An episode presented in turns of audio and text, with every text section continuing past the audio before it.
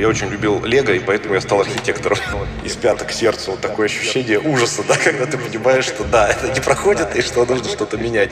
Но это были ошибки выжившего. Такого действительно в России так точно не было. И тюменские бабушки э, заходят в проект, каялись и раскаивались, да, там, беря, естественно, все расходы по перепроектированию на себя. Нельзя поставить три башни и сказать, вот, пожалуйста, кушайте. Его учился у Скуратова и Уткина. Это Нельзя проектировать архитектуру будущего технологиями прошлого. Надо дать должное компании Capital Group. Появился собственный бизнес. Тот отметка 150-200 метров, она так потихонечку к нам пришла. И включаем красную кнопку «Аларм». Какая у вас любовница? Гордость наших конструкторов и конструкторов немецко-швейцарских в том, что они сделали очень изящного размера ноги. Приветствую вас, дорогие слушатели, на подкасте «Загадки архитектора». Сегодня у нас на фоне практически новогодняя музыка. Надеюсь, вы уже купили подарки для своих родных и близких. И, кстати говоря, наш подкаст уже прослушало более тысячи человек, и мы, по просьбе одного из наших подписчиков, разместились еще на одной площадке платформы Дейзер – ну а сегодня в гостях нашей программы особенный гость, главный архитектор бюро Apex Сергей Сенкевич. Сергей, здравствуйте. Добрый день, друзья. Всех приветствую. Рад быть у Владислава на подкасте. Да, можно начинать. Спасибо. Владислав, за приглашение большое. Сергей, расскажите, пожалуйста, вкратце о себе и о своей работе в архитектурном бюро. А я архитектором не потомственным являюсь. Это, наверное, важно отметить для каждого архитектора, который в профессию входит как первый член, там, я не знаю, династии большой. Я не член династии. Я решил стать архитектором в, по-моему, девятом или десятом классе. И, поступив в Мархи, закончил его, учился у Скуратова и Уткина. Это был единственный курс, когда Скуратов э, вел студентов, потом отказался. Видимо, мы не слишком понравились ему как ученики. Э, и, а, то есть э, Скуратов все-таки да. преподавал какой-то какой-то момент? Да, преподавал в 2000, э, ну, в 99-м, 2000, получается, четвертом годах. То есть, можно сказать, из-за вашей группы его преподавательский опыт сорвался, да?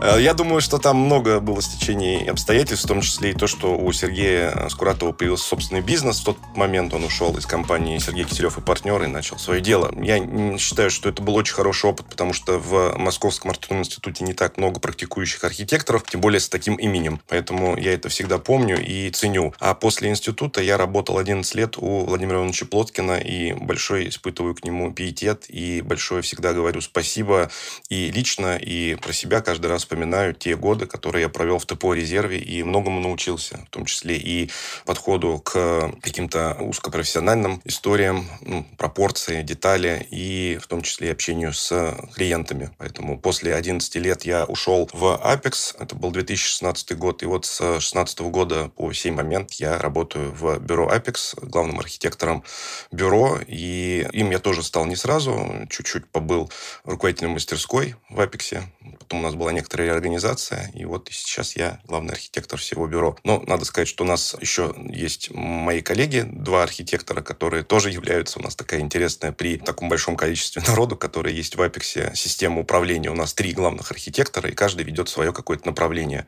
А вы помните момент, когда вы впервые поняли, что все-таки вы свяжете свою жизнь с этой архитектурой?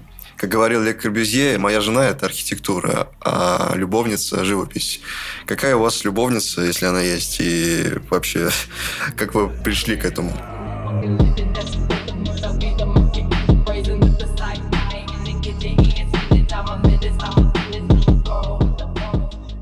Видимо, я однолюб и не могу сказать, да, как Ле Корбюзье, что у меня есть какое-то хобби, которое составляет, неважно, там, а, часть профессии или является параллельной профессией, нет. Вот, и говорить, что это судьба, это судьба. Говорить, знаете, многие архитекторы шутят, ну, я, по крайней мере, от нескольких слышал, что я очень любил Лего, и поэтому я стал архитектором. Теперь мучитесь в моем Лего-мире.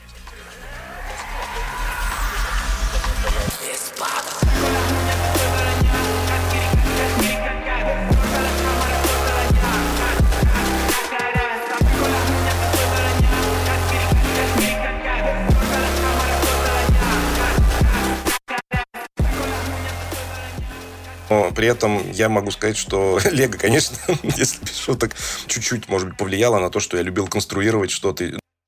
В художественной школе, когда я учился, мы с парнями собирались в маленькую группу и обсуждали, кто кем станет. В тот момент как раз было крушение э, водного аквапарка. Меня как-то это не отпугнуло почему-то. Я думал, что в принципе. Но, во всяком случае, я понимал, что есть еще конструктора, которые тоже должны отвечать за инженерные решения. Но, конечно, это вопрос такой. То есть, э, некоторые все-таки не осмелились идти этой тропой.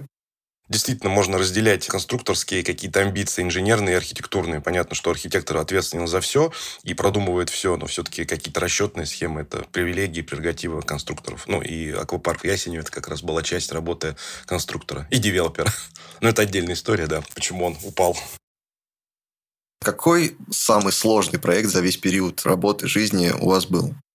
Ой, слушайте, Владислав, я бы не стал сейчас еще ставить э, даже троеточие и отвечать на этот вопрос э, каким-то конкретным проектом, потому что я считаю, такого проекта не было. И, допустим, если говорить в Апексе, он был, но не у меня, там, сопровождение иностранных проектов, тот же Бадаевский пивоваренный завод, но я к нему отношения, как вы понимаете, не имею, к нему имеет Херцег-Домирон отношения. Да, раз мы затронули да. Бадаевский завод, как получается правильное вообще название этого проекта с точки зрения там маркетинга? Хороший вопрос, кстати, Бадаевский, по-моему, Capital Group подбросил все лишнее и оставил только название завода. У меня бывает такая ситуация, что мы начинаем проект одно название, переходим в стадию мастер-плана, там другое название, потом разрабатываем рабочку, там третье название, а на выходе там четвертое название. Потом тебя спрашивают, а ты не знаешь, где лежит э, файл там, ну, да, по этому проекту, да. а у тебя уже 10 раз переименован? Да, это частенько, ну, особенно если говорить о маркетинговом названии, которые дают потом уже девелоперы, ну, маркетологи, девелоперы, и оно, естественно, в жизни нашей, кстати, э, в большинстве своем не приживается. То есть у нас как был адрес там или какое-то название в папке, так оно и остается. Никто не называет ЖК по странному стечению обстоятельств, названному непонятными словами маркетологами.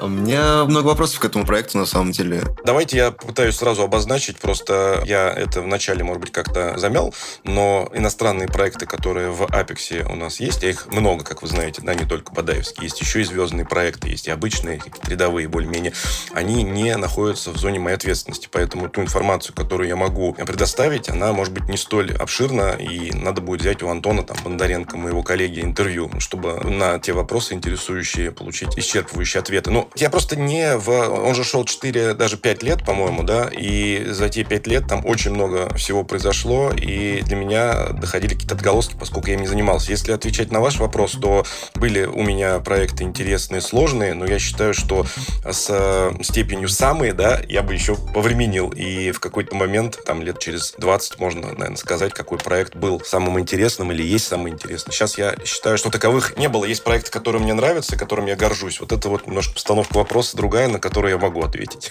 Я понял, что особо не будем тогда распространяться про этот проект. Я просто тогда расскажу как раз слушателям, чтобы было представление, а почему у этого проекта возникает множество вопросов у большинства архитекторов. То есть это, можно так сказать, такая плаза в какой-то степени подвешенная на очень длинные ножки. И под этими, получается, всеми пространствами расстилается парк. Может быть, я описываю не совсем точно, но приблизительно в таком вот концепте, да. Причем эти, получается, высота этого подъема 35 ну, метров. То есть таких аналогов проектов я даже в мире никогда не видел, чтобы так высоко поднимали. А с чем это обусловлено? То есть это было там связано с тем, что там зона ОКН или там... Давайте я расскажу. На этот вопрос я могу слушателям и вам, Владислав, ответить. Довольно понятный и легкий даже вопрос. В 2000, если мне память не изменяет, 2015 году Capital Group объявлял конкурс. На тот момент он был еще не международный, и многие серьезные бюро московские участвовали в этом конкурсе и предложили свое видение. Как вы правильно заметили, объект культурного наследия Бадаевский поваренный завод, точнее цеха завода бывший, да, всем известный, там сейчас, ну, до того, как началась стройка, было много мест модных, да, московских, все это должно было быть сохранено, то есть не, не было речи о том, чтобы что-то куда-то перенести, снести или так далее, да, и все архитекторы именитые московские предложили вполне такие лобовые и понятные истории, когда они видели свободное место, ну, за заводом, да, получается, если смотреть по ситуационному плану, там есть Кутузовский проспект, там есть жилая застройка выходящая, Кутузовский проспект, есть территория Бадаевского завода. И все ставили либо башни, либо секции башни, которые были фоном для завода. Ну, естественно, что э, когда мы ставим на панораме реки за двухэтажными объемами трехэтажными наследие культурного 17-этажные здания, ну, выглядит это для объекта наследия не очень выгодном аспекте. То есть мы просто видим стену, а на фоне стены какие-то краснокирпичные здания. Все там было пять, по-моему, конкурсантов, сделали примерно одно и то же. Ну, то есть с каким-то, может быть, долей интереса разной. У кого-то было лучше, у кого-то более скучные архитектурные предложения. Ну, Capital Group посмотрел логично на это все и решил позвать иностранных архитекторов. Там, насколько я знаю, тоже был конкурс, и по результатам конкурса выбрали швейцарцев. Швейцарцы сразу не пришли к этой идее, у них тоже были какие-то итерационные подходы, и в какой-то момент, там, через несколько месяцев, надо отдать должное, что иностранцы всегда берут больше времени на проработку эскизных проектов, нежели российские архитекторы. Ну, то есть, если в России это два месяца, то там может до полугода доходить поиск идей. Хочу пару слов сказать в защиту архитектора, что эти сроки не всегда сами архитекторы устанавливают. Как правило, к нам заказчик приходит, нам нужен проект вчера.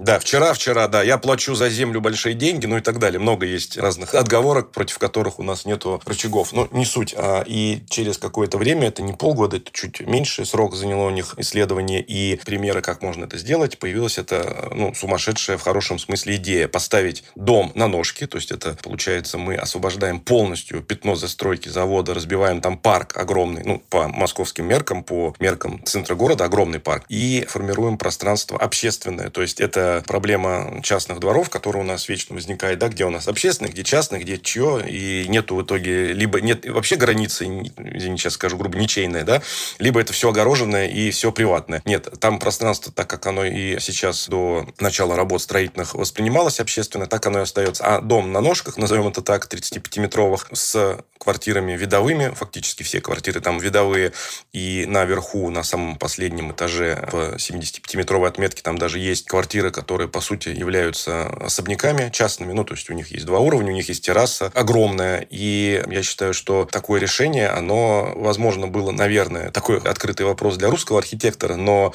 русский архитектор, я имею в виду российский, да, он не смог бы, наверное, убедить застройщика, что строительно-монтажные работы на такой объект, ну, все же понимают, да, дом на 35-метровых ногах а, с шахтами лифтовыми, стеклянными и лестничными клетками, и все, больше ничего нет. А, это практически такого действительно, вы, Владислав, сказали, не было. Ну, в России так точно не было. И цена квадратного метра строительства, она резко возрастает в связи с этим. Но надо дать должное компании Capital Group. Они оценили по достоинству это решение и его приняли. Сейчас вот мы будем все вместе наблюдать за тем, как это все воплощается в жизнь. И много очень было историй с тем, как все это держалось бы. Почему я сказал, что гордость наших конструкторов и конструкторов немецко-швейцарских в том, что они сделали очень изящного размера ноги. Многие многие сомневались в Москве.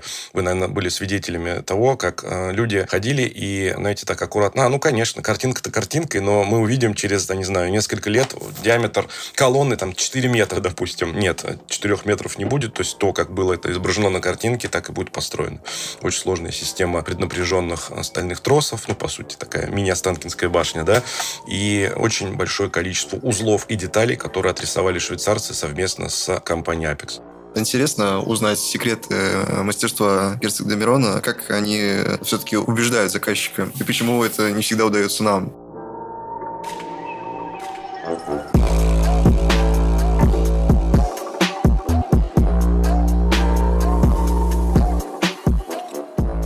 да, это такой вопрос достаточно понятный, но, к сожалению, я не могу всего рассказать, потому что меня просто не было на этих воркшопах. Но вот смотрите, я могу только одну вещь еще сказать в добавок к тому, что я уже сказал. То, что прежде чем убедить заказчика, иностранные архитекторы, да, русские тоже, конечно, но в меньше просто объеме, потому что сроки, опять-таки, о которых мы уже упомянули, они сжатые, готовят, ну, не знаю, 100 вариантов, я сейчас не утрирую, 100 вариантов решения и подводят заказчика к тому, что сотое решение, допустим, там сотое или какое-то, да, последнее, это то, что он должен принять. И опять-таки, они не говорят, что вот так должно быть. Они просто проходят путь вместе с тем, что они уже разработали вот на воркшопе, который длится несколько дней. Это не так, что пришли все на совещание, через два часа вышли и приняли решение. Нет.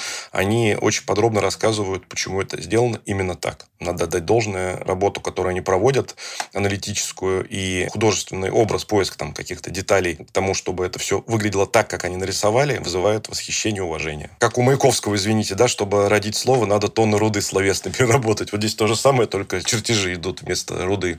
Я видел у вас э, в сторис, мы, кстати говоря, оставим ссылку на ваш аккаунт в описании подкаста. Вы выложили там интересные такие метафорические образы различных писателей и связали их с образами архитекторов. Вы можете рассказать поподробнее? Ну, смотрите, я, конечно, пропустил большое количество знаменитых русских писателей, оставив только трех писателей, которые, ну, по праву могут, там, понятно, быть сонми великих. Это Толстой, Бунин и Довлатов. И у каждого из них, они все без скидок гениальны, но при этом у каждого был свой подход. И я не хочу сейчас вдаваться, конечно, в литературоведение, но основной идеей было то, что Толстой, как вы все помните, доказывал, бился, там, непротивление злу насилием и так далее. Он пытался все свои идеи изложить на бумаге, и бедные школьники в последних классах школы вынуждены разбирать знаю, концепцию Константина Левина и мучиться и понимать, почему он хотел добра и мира всем, а ничего не получалось. То есть архитекторы есть тоже ровно такие же, которые считают, что они, ну, по праву считают, что они несут светлое, доброе, чистое и готовы биться до конца. Ну, то есть, конечно, анафеме их не предают, как вы помните, Льва Николаевича там под конец жизни уже отлучили от всего, что только можно отлучить, а он все равно бился. Но есть такие бойцы на фронте. Есть Бунин. Я думаю, что все знают, что Иван Алексеевич, он был такой достаточно персонаж снобистский, если хуже не сказать, да, то есть о каждом современнике он отзывался очень жестко, очень жестко, и поливал всех, кого мог. То есть и такие архитекторы, которые гении с деталями работа, работа с клиентом, когда клиент видит просто денди такого, знаете, э, упакованного в гламур, но при этом понимает, что у него будет ровно то, что он хочет. Вот такие тоже есть архитекторы, работающие только не со словом, а с деталями и архитектурой. Ну, я их назову там денди, чтобы никого не обижать. А есть архитекторы, которым я себя причислил, да простит меня вообще Сергей Донатович, что я его имя так связал, и ни в коем случае не ставя себя, естественно, ни на какие ступени, я просто вижу, что жизнь наша, к сожалению, заставляет быть настолько самоироничным, чтобы принимать любые решения, которые заказчик нам готовит, отстаивая их, конечно, безусловно, да, но всегда быть готовым к тому, что компромисс даже рассказ такой был да, у Довлатова, э, точнее, сборник «Компромиссы», вот, он нас э, все равно всегда держит, понимаете, в рамках и задает нам вектор этот компромисс. Ну, опять-таки, надо, наверное, достичь высот Бунина, чтобы диктовать свои условия, или там, я не знаю, имени Толстого, чтобы к тебе прислушивались настолько, насколько это возможно. Но пока концепция Довлатова с абсурдистскими какими-то приключениями на меня больше устраивает. Если вкратце, то это так. Такое сравнение я провел. Мы найдем какую-нибудь цитату Довлатова и вставим ее в подкаст. А, можете рассказать немножко о процессе проектирования в бюро? Какими программами вы пользуетесь? И как вот вкратце устроен процесс проектирования с точки зрения градостроительного плана, концепции, проработки фасадов? То есть вот эта очередность, как она устроена именно у вас? Когда я только в 2016 году в Апексе начал проектировать самостоятельно, ну, по сути, у меня до этого был Владимир Иванович, который мог э, принять решение так или не так, да, и уже заказчику его показать, то в 2016 году я оказался один на один с заказчиком. И у меня такое вот родилась на тот момент концепция, сейчас я от нее отошел, называется концепция сдвинутых бровей. Что это такое? Ты приходишь на первую встречу с заказчиком, ну и так далее, да, там вторая, третья, неважно, первая встреча, назовем это так, и презентуешь некий материал. Сейчас речь идет, естественно, об эскизном материале, о том же мастер-плане, о котором вы спросили, Владислав. И через какое-то, не знаю, там непродолжительное количество времени заказчик начинает сдвигать брови. Ну, то есть вот просто так медленно, медленно, да, его брови сдвигаются. Меня одно только немножко ломает. Если мы вместе работаем, почему ты не сообщаешь мне о своих решениях?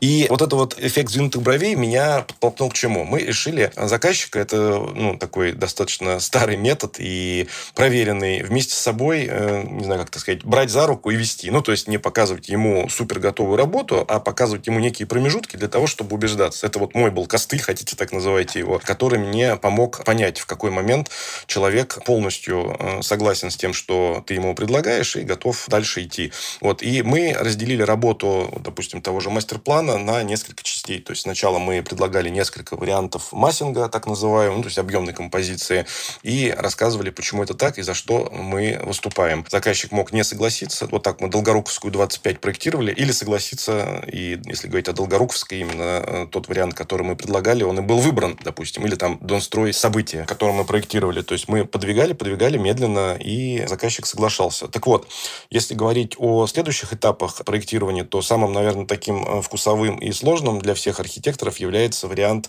э, фасадного ну, образа, скажем так, да, проектирования некого запоминающегося образа, который нравится всем, и продажникам, и маркетологам, и акционерам, и так далее.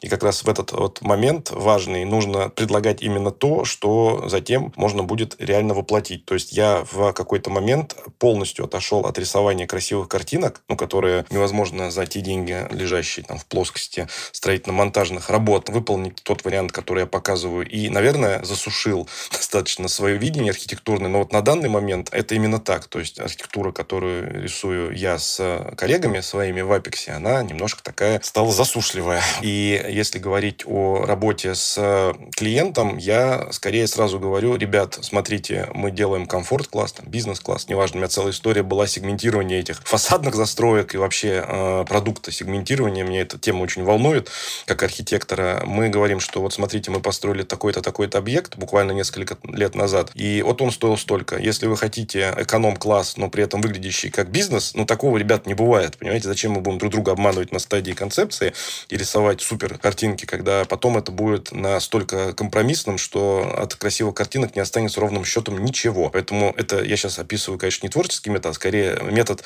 работы с клиентом, который понимает, что в какой-то момент его нужно остановить. Мои коллеги в Апексе иногда действуют чуть иначе. Я пришел вот к такому решению и его сейчас исповедую.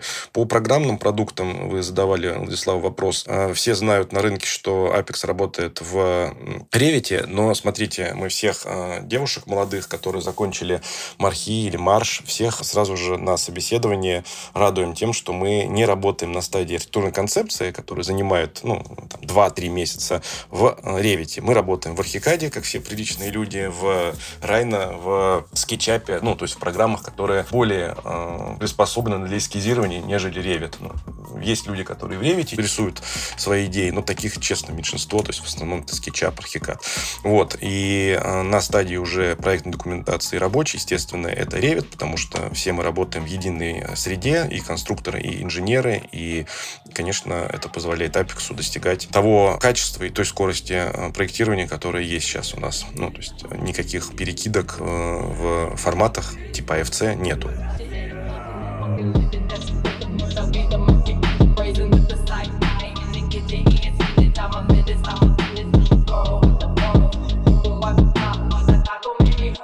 У меня как-то было собеседование в одном из бюро. Э, Я прихожу, спрашиваю, в какой программе вы моделируете там эскизы? Они говорят, мы в основном работаем в SketchUp. Я говорю, здорово. Я работаю в RNSR, в Гроскопере и в 3D Max. Ой, вы знаете, вы нам не подходите.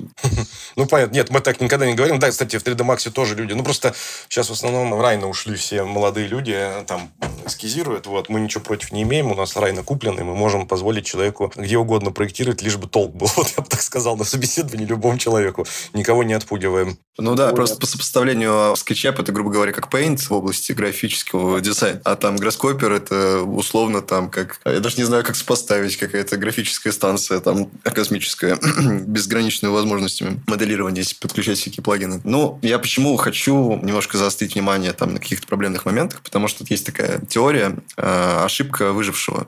То есть, э, когда изучали опыт войны и спрашивали у истребителей, точнее, ну да, вот летчиков, истребителей, там, какие-то моменты, что у них там получилось, что не получилось. То есть, они рассказывали какие-то свои истории, но это были ошибки выжившего. И в итоге узнавали те факты, грубо говоря, факторы успеха. А факторы ошибок фатальных, из-за которых летчики разбивались, и там у них э, были проблемы, они оставались в воздухе, скажем так. Мне интересно момент, связанный с какими-то возможными сложностями, ошибками, трудностями оптимизации процесса проектирования. И вот, может быть, вы расскажете какой-то фатальный инцидент, связанный с проектированием. Может быть, какая-то самая дорогая эпичная ошибка, например, в расчетах, которая потом привела к большим потерям. Или, может быть, там была какая-то ситуация, из-за которой пришлось там просто в корне менять всю концепцию заново, например. И вот если были такие ситуации, мне интересен взгляд, а вот как можно было бы, например, это предотвратить? И вот как совет, да, получается, там, возможно, другим руководителям бюро, как Мгм. можно улучшить э, эту ситуацию с точки зрения процессов? Хороший вопрос, хорошее сравнение. Такой Fighters сейчас будет. Смотрите, а, по поводу фатальных ошибок. У нас а, вот в России есть, наверное, все архитекторы, которые слушают, санпин, инсоляция, да? И я считаю, что это самый, если говорить о степени фатальности, фатальный санпин, потому что очень часто невозможно. Вот, допустим, я каждый проект курирую, проверяю не инсоляцию, а вообще глобально, в том числе и ее, кстати, тоже на предмет, ну, каких-то грубых ошибок. Поэтому э, было много раз и в моей предыдущей практике, и уже в Апексе э, фатальные ошибки, связанные с инсоляцией. Когда есть окружающая застройка, да или своя, ну, со своей проще, сами понимаете, да, можно что-то опустить и таким образом обеспечить нормируемое время попадания солнечного света в окно. Но если говорить об окружающей застройке, то были и на предыдущем месте э, ошибки, которые вылились в... Ну, опять-таки, всегда быстро их устраняли, но вот это вот, я не знаю, знакомо ли там слушателям или вам, Владислав, когда подбирается к из пяток к сердцу вот такое ощущение ужаса, да, когда ты понимаешь, что да, это не проходит, и что нужно что-то менять. Вот, э, в Апексе тоже такие были моменты, устраняли мы их, конечно, и каялись, и раскаивались, да, там, беря, естественно, все расходы по перепроектированию на себя. Я думаю, что мы не одиноки в этом. Касательно инженерки и конструктива, ну, или архитектурных каких-то решений, да, таких фатальных ошибок я не припомню. Были какие-то, может быть, с инженерными коммуникациями проблемы. Тоже решали либо на стадии рабочей документации, если она была, либо на надзоре, если у нас не было рабочей документации. Но что-то там есть, конечно, то, что можно выжившему поправить, и мы, естественно, на своих ошибках все учимся. Я думаю, никто этого отрицать не будет. Но при этом я понимаю, что количество тех ошибок, которые могли бы привести, как вы сказали, к какому-то краху, оно было очень невелико и вообще фактически к нулю стремится. Ну, честно, вот просто без каких-либо, я думаю, у каждого архитектора, э, я не знаю, о чем вы, Владислав, может, какие-то у вас есть примеры, но я, честно, примеров вот за 20 с лишним лет практики не припомню таких, чтобы можно было говорить, что какая-то фатальная ошибка. По разговору об инсталляции, я прекрасно понимаю, о чем вы говорите, я сталкиваюсь каждый день. Получается, что ну, вот у нас там, где я работаю, не буду раскрывать где, но мы разрабатываем мастер-планы, и у нас есть автоматизированная система расчета инсталляции, так называемый робот, мы его называем. Но он сделан на основе параметрического проектирования из Гроскопера. Там скачали, грубо говоря, плагин и присоединили его в нашу программу. Но даже там, несмотря на то, что у нас автоматизированный расчет, все равно бывают какие-то неточности в силу того, что не всегда у нас есть вся исходная uh-huh. база. Не всегда у нас есть планы БТИ, там, не всегда у нас есть точная посадка дома, прилегающего там в пятисотке. Бывает такое, что ты проектируешь в 2000-м, сделал всю концепцию, все готово, уже отдали в рабочку, потом приходит пятисотка, там дом сдвинут на 2 метра. И все, тебе надо делать все буквально практически. Бывают такие ситуации, от которых никто не застрахован, но, конечно, лучше как-то предваряя проект стараться уже исходные все документацию как-то находить. Само собой, что менеджмент проекта, любой проектной организации должен отработать этот на 100% момент. Но можно добавить вот по поводу пятисотки, там, да, каких-то моментов. Первый мой проект в Апексе, Измайловский 11, напротив Серебряного оградного пруда. Там предыдущий проектировщик сделал стадию и полностью запорол окружающую застройку всего лишь одной мелочью. Есть а, так называемые щечки на лоджиях, которые разделяют лоджии одной квартиры от другой. Ну, все знают. Они в бетоне выполнялись в советское время. То есть это не элемент доработки конструктивной жильца, а это элемент изначально заложенный в проекте. И просто проектировщики не учли эти щечки и светили лучом через них. То есть, понимаете, да, проект, который попал в Apex, он был полностью запорот, э, ну, от слова, как сейчас любят говорить, совсем жуткий такой новояз, но это действительно было так, и пришлось понижаться до пяти этажей. Это был первый проект мой в Apex, в котором инсоляция в городе Москве позволила сделать группе компании ПИК пятиэтажный дом. Я считаю, это большой успех. Ну, в том числе пятиэтажный, там 5, 9, 14 этажей ну, это супергуманная застройка, которой, не знаю, там какой-нибудь Варламов с Гершманом готовы бегать и рассказывать, там, допустим, всем, находясь в Голландии. Казалось бы, инсоляция – это зло, там, в плане того, что она сдерживает нас с точки зрения проектирования, но, конечно же, это благо в плане поддержания здоровья и чистоты. А? И, там. Не соглашусь с вами. Ну, ладно, это такая дискуссионная тема насчет палочки Коха и подоконника, который... Это вопрос, да, открытый. Но у нас есть другой класс э, жилья, там, э, в формате апартаментов, где это практически не нормируется никак. Ну, апартаменты сейчас закроют, все, наверное, слышали этот, э, эту лазейку.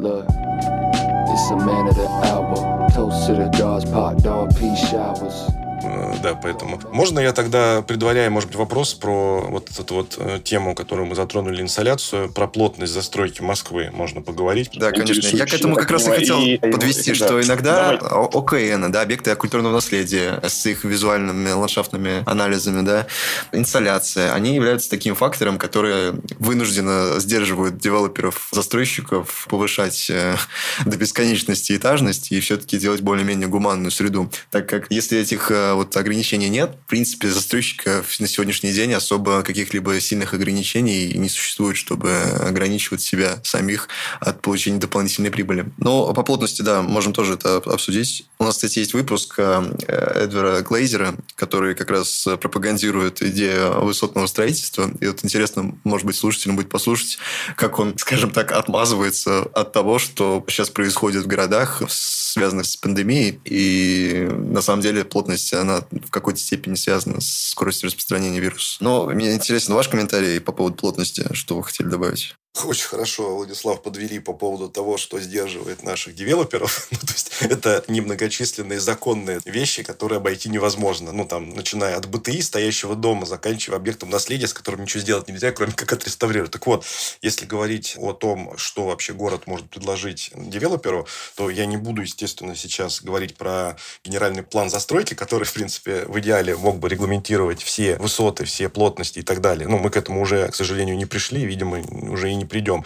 Я могу сказать только одно, что пятно застройки, которое остается девелоперу с учетом всех ограничений, оно толкает нас вместе с ним и вместе с городом к тому, чтобы прорвать, как я это называю, облачность, да, нижний порог облачности, ну, то есть выйти за 100 высотную отметку, это уже никого не, так понимаю, не пугает, но вот уже 200-метровая или там 250-метровая, это уже то, что является явью, и все это видят по новым ЖК, что отметка 150-200 метров, она так потихонечку к нам пришла, и как раз я много на эту тему размышлял. Вот есть один гектар, допустим, да, для застройки. Ну, плотность, я понимаю, там может быть 60 тысяч на гектар или там 50 тысяч на гектар. Ну, одного не может быть. Ладно, ВГК там 5 гектар и так далее. Поехали выше. Вот. И меня всегда волновала тема одна. Зачем строить башни сплошные башни, если можно строить все-таки комбинированную застройку, уменьшая пятно двора. Я этому много посвятил и в Инстаграме, там э, каких-то рефлексий у меня остались на эту тему. Я последовательный сторонник того, чтобы была среднеэтажная застройка, ну, то есть до там, 9 этажей, и все-таки 100-метровая застройка. Но при этом любой девелопер вам скажет, я хочу двор, футбольное поле. Это у них просто как мантра. Я не хочу маленькие дворы. Хотя я, например, считаю, что двор как место, где люди могут действительно отдохнуть в человейнике с плотностью 60 тысяч, какого бы ни было размера, это все равно не то, что люди пойдут в парк, допустим, проведут там хорошо время. Это, я считаю, лишняя просто стоимость добавочная, что у меня есть во дворе хорошее благоустройство. Но я не отрицаю хорошее благоустройство, говорю, что просто избыточная площадь двора в угоду высоткам, она не всегда хороша. Вот мое мнение такое. Надеюсь, я описал корректно, да, к чему я, да. То есть размазать, условно говоря, по участку больше пятно застройки, нежели сформировать. И, кстати, надо сказать, что вот сейчас город, я сейчас имею в виду главного архитектора города и Московскую архитектуру, они приходят к такому же мнению, что все уличные фронты, все внутренние проезды должны быть поддержаны застройкой, ну, секционно назовем это, да, потому что понятно, что она не может быть башенной, формируя фронт, да, она должна быть поддержана там 5-9 этажной застройкой. И все девелоперы потихоньку пришли тоже к пониманию, что нельзя поставить три башни и сказать, э, вот, пожалуйста, кушайте. Нужно все равно э, сделать периметр. И в этом периметре уже сформировать скульптуру застройки, силуэт городской, который бы был запоминающийся и гуманный достаточно, то есть ну, не прорывал 200-метровую отметку. Потому что не все люди, как выясняется, хотят жить, кроме людей, живущих в Сити, на 200-метровой отметке. Это тоже факт.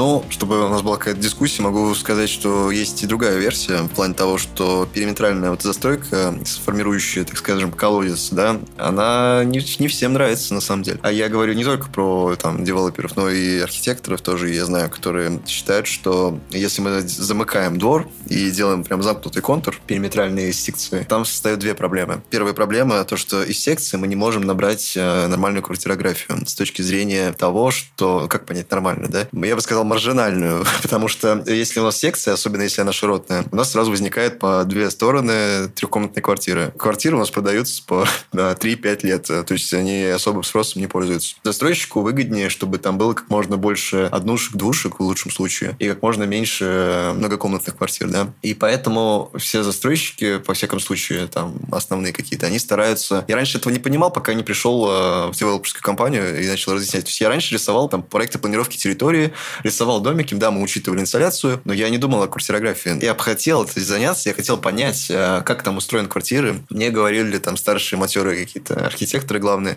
это не наша стадия, забей, да, просто рисуй картинки веселые. Я такой, окей. А потом я прихожу в реальное проектирование, когда реально застройщик э, рассчитывает квартирографию, он считает деньги, как это все окупится. Они стараются сделать как можно больше меридиональных э, секций, чтобы как раз нарезка квартир была больше в соотношениях однушек э, и двушек, например. Чтобы трешки не простаивали просто так. Потому что их мало кто берет. Ну, в соотношениях пропорциональных. Вот. И то есть идея в чем? Что первый вопрос. Периметральная застройка, у нее возникает большое количество широтных секций, так или иначе, которых меняется квартирография. Это первый вопрос.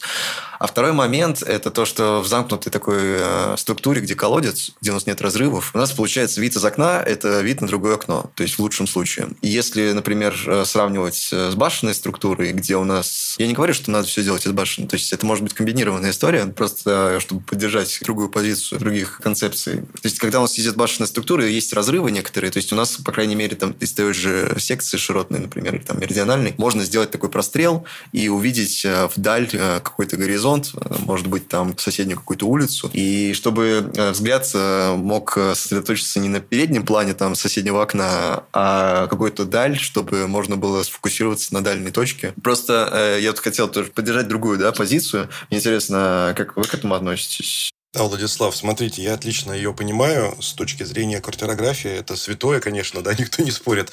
Давно уже нашли мы выход из этой ситуации. Смотрите, я когда говорил про урбан блок или периметральную застройку, я не говорил, что нужно застраивать весь периметр. Всегда есть южные направления, которые позволяют нам инсталлировать все и вся, да, ну и, как вы говорите, сосредоточить свой взгляд вперед там, на какую-то точку.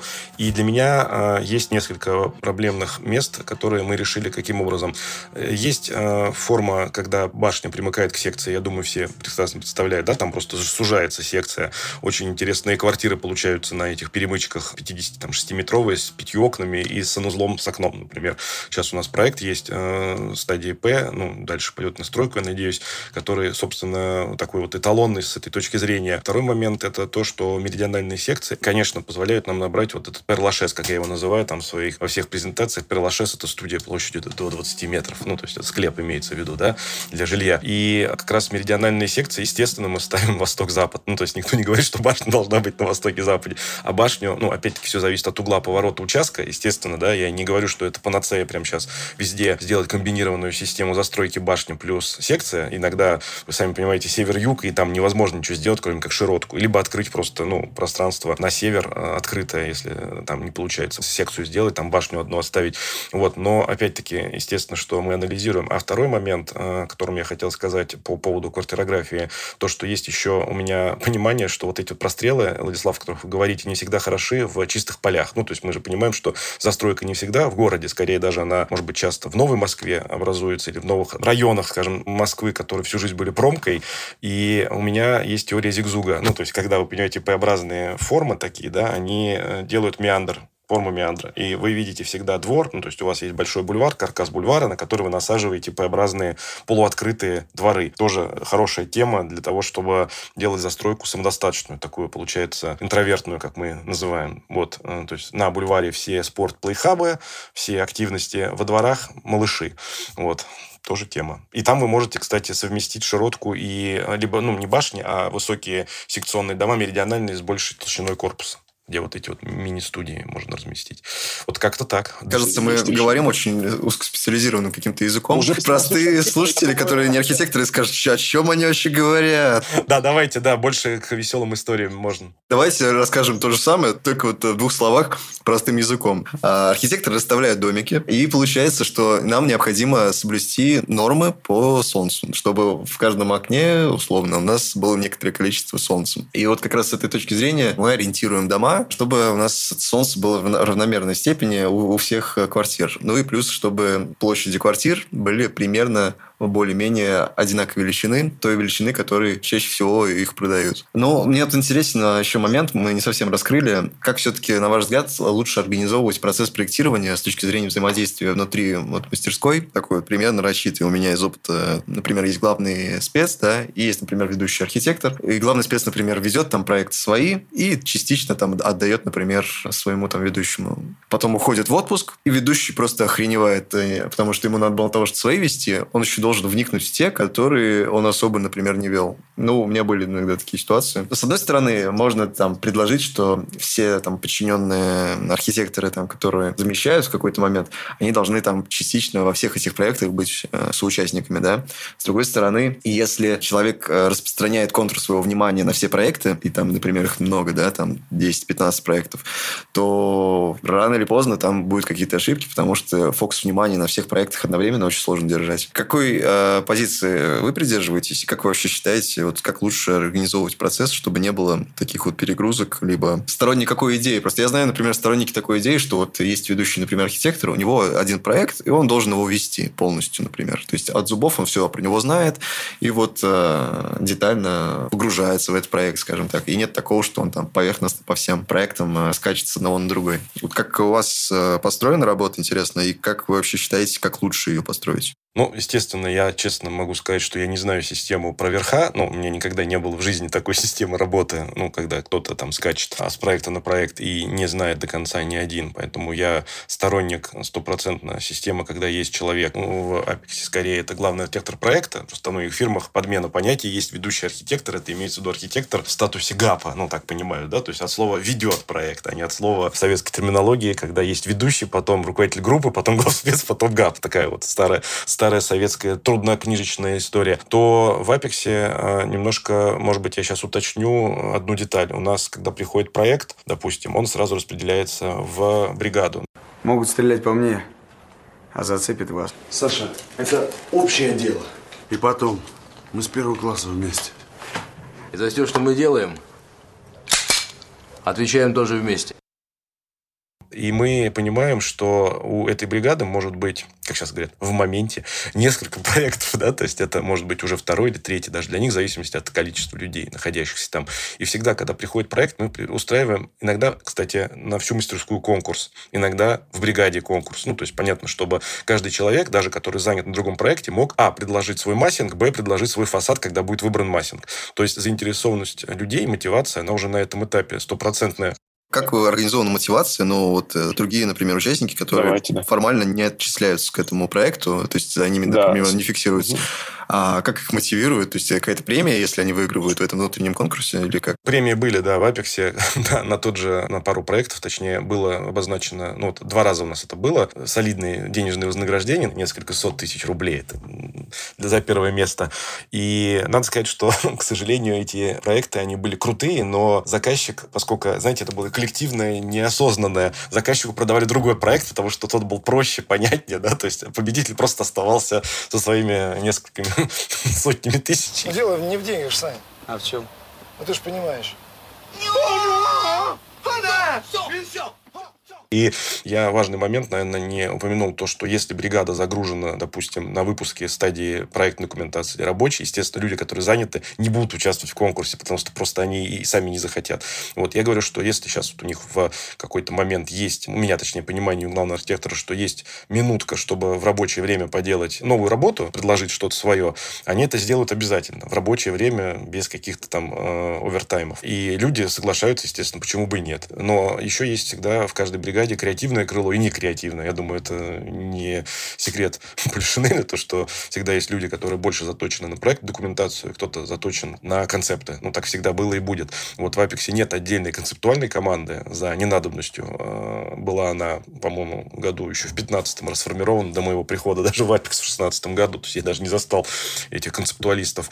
Но при этом я вижу, что э, мотивация сотрудников именно в том, чтобы самим нарисовать. И даже, э, надо сказать, мы часто людей запускаем к клиенту, чтобы они рассказали, чтобы они учились хоть презентовать, потому что это огромное, большое такое пятно черное в московском архитектурном вузе, вот конкретно презентация. Там вообще этого нету. То есть человек все классно нарисовал, но рассказать ничего не может. В марше в этом смысле значительно лучше, но там, к сожалению, то, что презентуют, э, носит очень такой характер философско-эфемерный, поэтому здесь как бы чаша весов, да, более конкретный мархи с проектами, но без презентации. Ладно, вернусь к, дальше к работе, к построению работы в Апексе.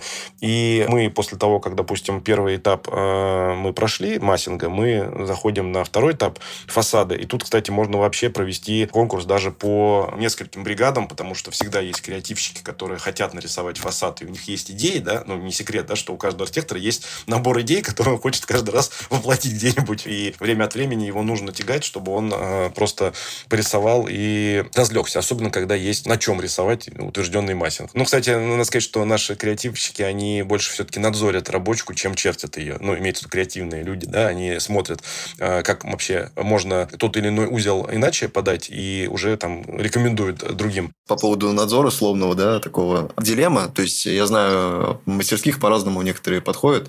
То есть, у некоторых согласованиями, взаимодействие со смежниками, взаимодействие с согласующими органами, со всеми Мгм. вот этими а, мероприятиями, которые отнимают время, выделяется отдельный человек, и там группа людей, и они этим занимаются и не тревожат архитекторов. А есть другой подход, когда архитекторы должны быть на связи со всеми смежниками, со всеми согласующими инстанциями, всем отвечать письма, звонить, участвовать в совещаниях. И там получается такая история, что иногда даже не остается времени на самопроектирование. С одной стороны, а, конечно, подход, когда а, архитектор только занят проектированием, он хорош в плане того, что его никто не отвлекает от непосредственной работы, да.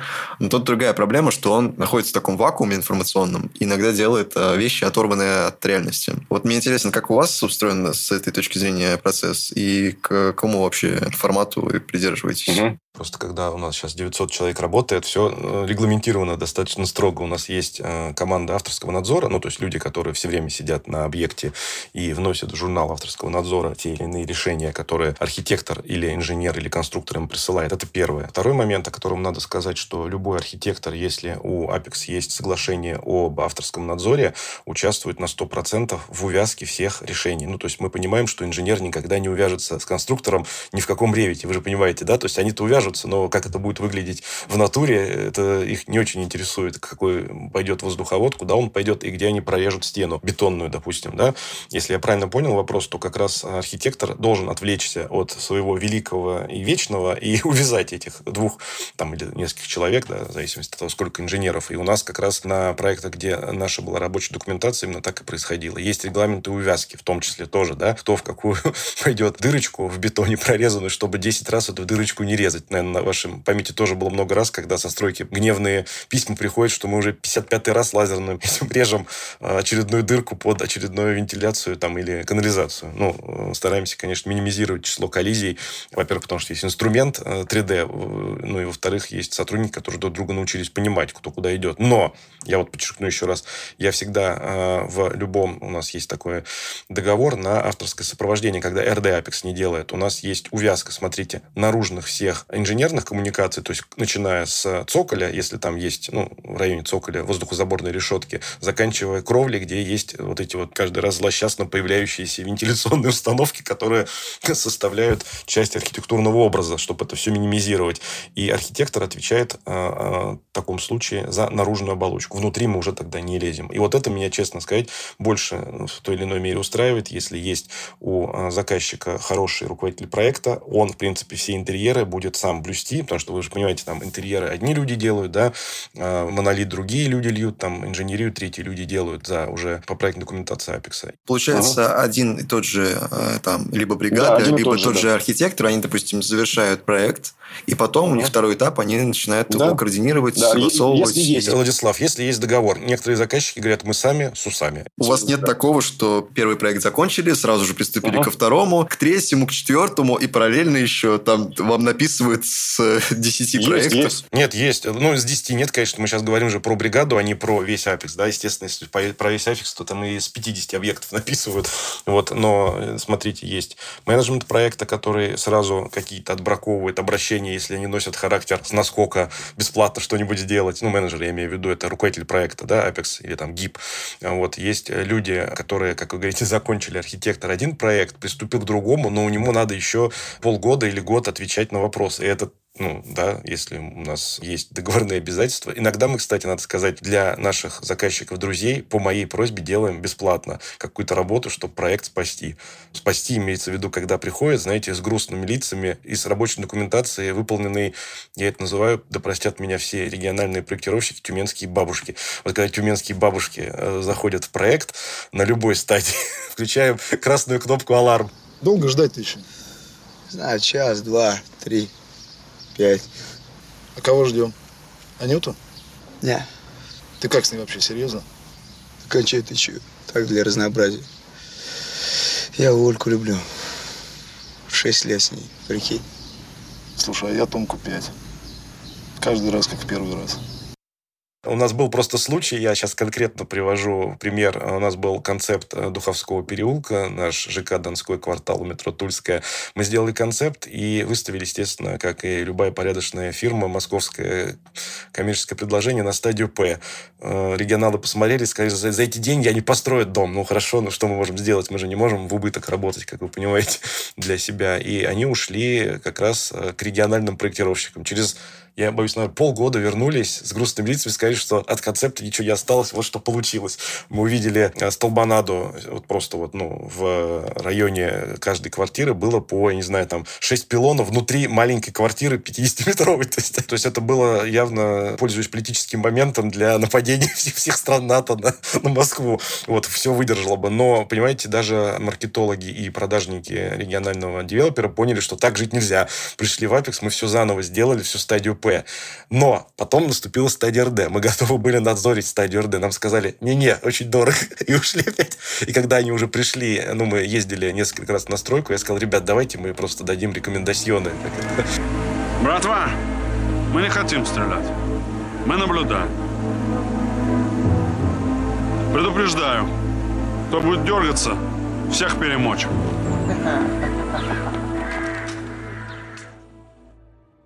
Я сейчас готовлю выпуск про Ле Корбюзье, скоро он должен выйти. И там я читаю его э, трактаты, у него там целые многотомники. Я их перевожу, и такую интересную фразу сказал, что нельзя проектировать архитектуру будущего технологиями прошлого. Конечно, да, да, да, да, да. Но это целая отдельная тема про Скупова, и, к сожалению, она имеет место быть и никуда вообще не исчезает. А про Ле Корбюзье я засмеялся, потому что я подумал, что вы решили с юмором подойти, что каждая шахта на кровле может быть как марсельская единица. То есть там можно нем- немного допилить ее и обыграть, в принципе. Некоторые квартиры у нас уже очень похожи на эти марсельские единицы, можно сказать. К сожалению, без э, антуража дополнительно. Только квартира и только площадь. Да, и без учета того, что там должен быть двухуровневая квартира, просто одинарная. И да. без мебели от Женере, да, поэтому... А все остальное прям один в один, да. Маленький проект, где у вас полное фатальное авторство, либо крупный проект, где грандиозный масштаб, но вы являетесь только исполнителем чужих идей. Э, Слушайте, душа, сейчас скажу афоризмом, посередине душа моя, не по-русски получилось, но не могу сказать, что вот эта вот история с фатальным авторством, она близка мне прям вот на 100%. Я все-таки всегда верил в коллективный разум авторский, поэтому нет. Скорее, я давайте тогда вот второе выберу, раз уж вы не даете мне возможности промежуточных вариантов. Какой ваш любимый цвет? Ой, слушайте, темно-серый, 7024. Прям даже э, артикул Рала. Ралов сразу, да? Будем оригинальными. Ну, 9003 я же, если бы назвал, я был не оригинален бы. Архитектура какой страны вам больше всего по душе? Ой, я не буду оригинален в этом скандинавский. Самый интересный, на ваш взгляд, э, может быть, даже не Apex, а проект, э, построенный в Москве. Слушайте, прям даже я не знаю. Мне кажется, давайте я назову «Дубль дом». Это самый интересный проект, потому что архитекторы выбирают этот проект и живут в нем, будучи сами архитекторами, и не хотят себе строить собственное жилье. Вообще, это интересная тема в плане того, что сапожник без сапог, архитектор без дома. Бывают такие ситуации. Я знаю Да, ну, многих это- архитекторов, которые проектируют колоссальные, просто многотысячные, там, метровые э, особняки, а сами живут э, в таком маленьком компактном э, домике. Понимают осознанно, что это даже более уютно и удобно. Мне интересно, кстати говоря, комментарий ваш, как архитектор, который реально живет, получается, за городом. Просто неделя, проведенная за городом, она меня заряжает на следующий месяц, проведенный в городе. То есть завтра я как раз возвращаюсь в Москву, там еду в Казань и так далее. И нужно было немножко обнулиться. Я так понимаю, то есть э, вам больше по душе, получается, загородный тип Да. жизни. Сейчас, да, я за него топлю, если вы заметили, за ИЖС и развитие агломераций вокруг Москвы. Не новой Москвы 17-этажной, 75-метровой, а агломерации. Я знаю, что это невыгодно девелоперу, но это должно стать выгодно в силу законодательных причин. Ну, сейчас, кстати говоря, ввели льготную ипотеку для... Да, я знаю, знаю, да. Нет, все это к этому идет, потому что если мы на эти не наступим грабли, мы не поймем, хорошо ли это. Все страны мира наступили, ну, а кто-то откатился, кто-то продолжил, да, развитие агломерации низкой, малоэтажных, точнее. Вот, мы должны это попробовать.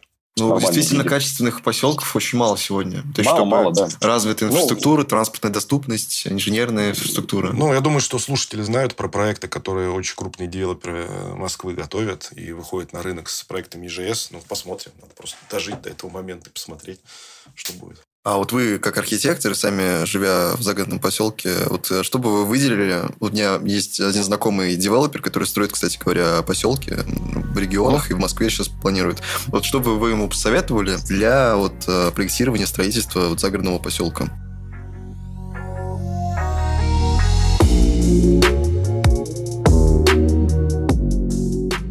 Это хороший вопрос, очень интересующий меня. Знаете, я сразу задумался, когда э, сам здесь этот вопрос ставил, про людей. То есть про слово добрососедство, если переводить его да, с э, иностранных языков. Мне кажется, это основа любого поселка нормального, потому что все в России упирается всегда не в качество э, среды, а именно в качество людей, которые в этой среде живут. Извините за грубое слово, качество людей. Но если нету э, отношений нормальных и нету уровня понятного, да, и достатка, и интеллекта, тоже, грубо говорю, сейчас сразу э, любая концепция может в итоге обрасти заборами, какими-то жутковатыми достройками в этом месте. То есть я вижу, как э, строятся вазуза, там, снегири с тем же дубль-домами. Люди, ну, назовем их это так, по-хорошему, хипстеры, они вполне этот комьюнити организовывают и живут в мире и соседстве. Если смотреть на Новую Ригу, на всякие миллениум парки, да, то мы видим дворцы, которые просто, не знаю, елочках утопают. Говорить, что это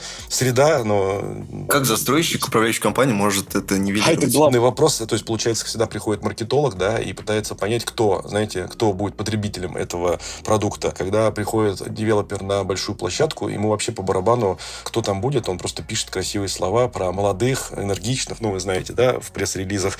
Но это гетто с молодыми энергичными, это такое понятие тоже интересное.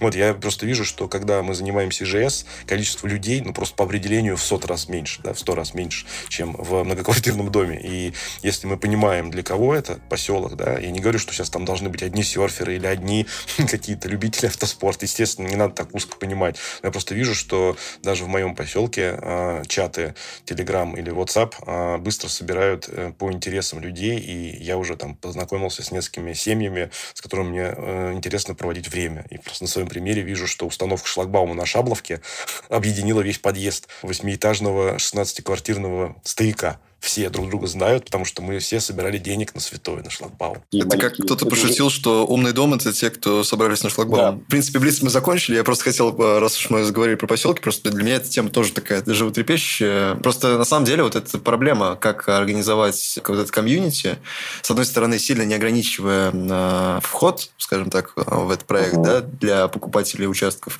но с другой стороны, чтобы это не было какой-то сегрегации и там Это сейчас УК уже у нас, по-моему, такая есть статья. Сегрегация по национальному и остальным признакам. Скоро и по имущественному тоже будет. Вот вопрос, потому что э, та же цена э, участка, она не является фактором, ограничивающим вкус, эстетику, качество строений, э, понимание того, что сегодня забор не является способом защиты, что любой забор можно перелезть. Чтобы люди понимали, что там нельзя, например, ставить какую-то бочку из мазута там на видное место Ага. куда-нибудь. Как это понять по уровню образования? Говорить, что у нас только с высшим образованием, например. Но это тоже... Я не про это. Я же как раз, и, по-моему, я об этом сказал, что не надо так узко понимать, да, там, что люди э, по какому-то признаку сегрегируются. Нет, смотрите, те правила, которые девелопер хочет в поселке установить, они должны быть приемлемыми для всех жителей поселка. Я сейчас про бочку с мазутом, давайте, раз уж она всплыла как э, символ беззакония или забор из профлиста до анархии, трехметровый забор, повернутый почему-то к соседу э, стороной крашеный, а к себе не крашеный. Это целый такой философский вопрос, куда ставить забор. Гоголь был бы жив бы, точно написал бы рассказ какой-нибудь на эту тему. Вот, меня в этом смысле больше как раз правила, ну, потому что все знают, что если есть закон и правила, которые готовы все соблюдать, то в принципе, в принципе, в какой-то момент э, наступит порядок. Ну, я сейчас, конечно, знаете, как это, Нью-Васюки примерно выспренно рассказываю про, да, Я знаю, что в некоторых там итальянских городках, там еще несколько каких-то мест видел, что там прямо это регламентируется, то есть ты должен э, цвет, грубо говоря, там брусчатки, цвет э, плитки, цвет кровли должен быть одного оттенка примерно, да? И э, вроде бы все дома разные, все уникальные, но что-то есть общее, и это объединяет. То есть, ну, у меня был такой пример, у меня в поселке, где я жил какое-то время, там э, управляющая компания пыталась, по крайней мере, ввести правило, что 80% всех заборов должен быть из определенного кирпича. В итоге все равно все делали по-своему. Ну, то есть там, наверное, выполняли это требование процентов 15. То есть если, например, ввести эти правила изначально, то есть чтобы люди понимали, что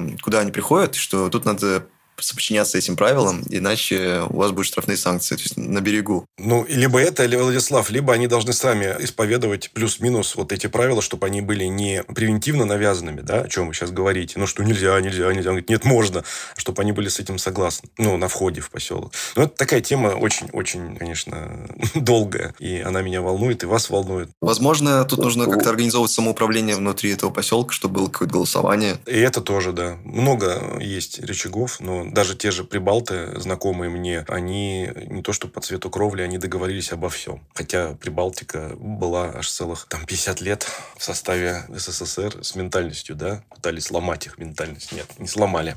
Может быть, какие-то пожелания слушателям? Я думаю, что всем надо, конечно, друг друга лучше понимать и лучше коммуницировать и заказчику с архитектором э, общий язык находить, потому что сейчас насмотренность и тех, и других, она достаточно высокая, да, и уже нельзя, вот эта меня тема тоже волнует, и я ее в заключении скажу, быть э, мессией, провидцем, да, и визионером, и называть себя архитектором, потому что все люди, кто так или иначе к бизнесу причастен со стороны заказчика, они тоже имеют большие амбиции, насмотренность, знают, что хотят, и я считаю, что нам надо просто друг друга лучше слышать. Вот это вот пожелание ну, для и архитекторов, и для застройщиков одновременно. Прислушиваться даже, я бы сказал.